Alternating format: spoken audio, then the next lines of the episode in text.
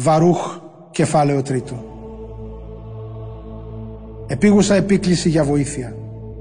Κύριε Παντοδύναμε, Θεέ του Ισραήλ, σου φωνάζουμε δυνατά με λυπημένο πνεύμα από τα βάθη της λιμένης μας ψυχής. Άκουσέ μας Κύριε και λέησέ μας, γιατί αμαρτήσαμε ενώπιον σου. Εσύ θα εξουσιάζεις αιώνια, ενώ εμείς θα χαθούμε για πάντα. Κύριε Παντοδύναμε Θεέ του Ισραήλ, άκουσε λοιπόν την προσευχή των μελοθανάτων Ισραηλιτών. Είμαστε τα παιδιά αυτών που έχουν αμαρτήσει ενώπιόν σου, που δεν υπάκουσαν τις εντολές του Κυρίου του Θεού τους και γι' αυτό ξέσπασαν εναντίον μας συμφορές.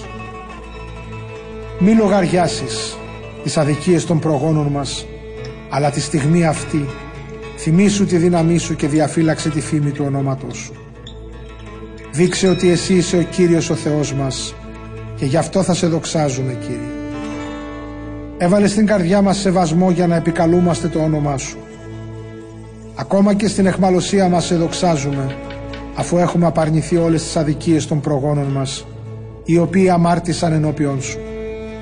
Παρόλα αυτά, εμείς βρισκόμαστε σήμερα στην εχμαλωσία όπου μας διασκόρπισες.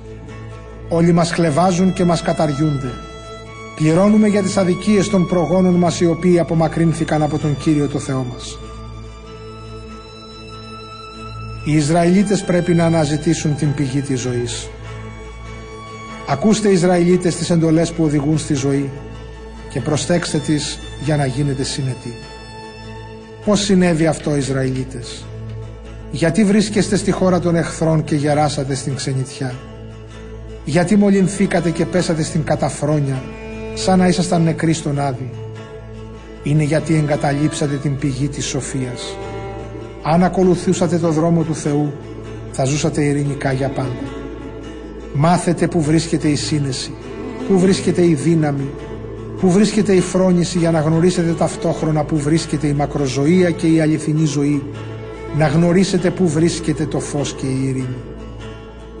Ποιος βρήκε που κατοικεί η σοφία και ποιος μπήκε στους θησαυρούς της; Πού είναι οι άρχοντες των εθνών και αυτοί που εξουσιάζουν τα θηρία της γης; Πού είναι αυτοί που πιάνουν τα όρνια και παίζουν με αυτά; Και αυτοί που συγκεντρώνουν το ασίμι και το χρυσάφι στα οποία όλοι στηρίζονται και δεν σταματούν να τα αποκτούν; Που είναι αυτοί που επεξεργάζονται το ασίμι και κοπιάζουν γι' αυτό αλλά που δεν υπάρχει ίχνος από τα έργα τους; Εξαφανίστηκαν και κατέβηκαν στον Άδη. Και τώρα άλλοι έχουν εμφανιστεί στη θέση τους.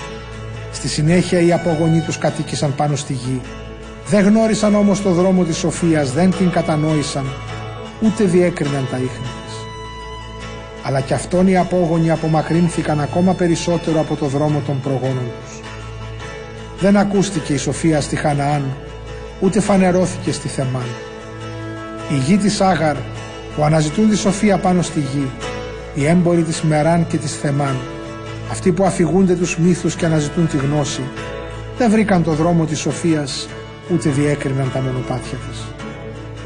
Ισραηλίτες, πόσο μεγάλος είναι ο ναός του Θεού και απέραντος ο τόπος της κυριαρχίας του.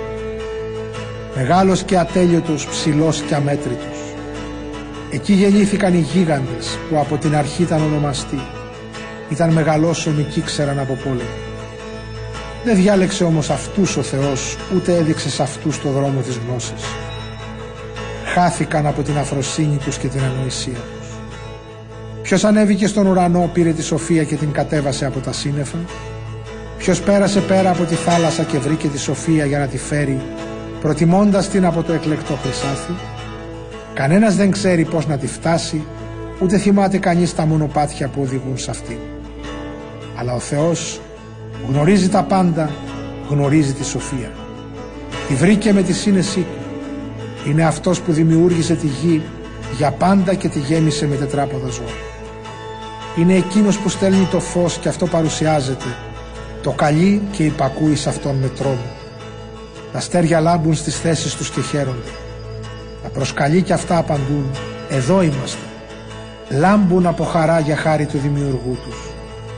Αυτός είναι ο Θεός μας και κανέναν δεν μπορούμε να τον θεωρήσουμε ομοιόν αυτός ανακάλυψε τους δρόμους της γνώσης και έδωσε τη σοφία στο δούλο του τον Ιακώβ, στον αγαπημένο του τον Ισραήλ. Αργότερα η σοφία φανερώθηκε πάνω στη γη και συναναστράφηκε τους ανθρώπους.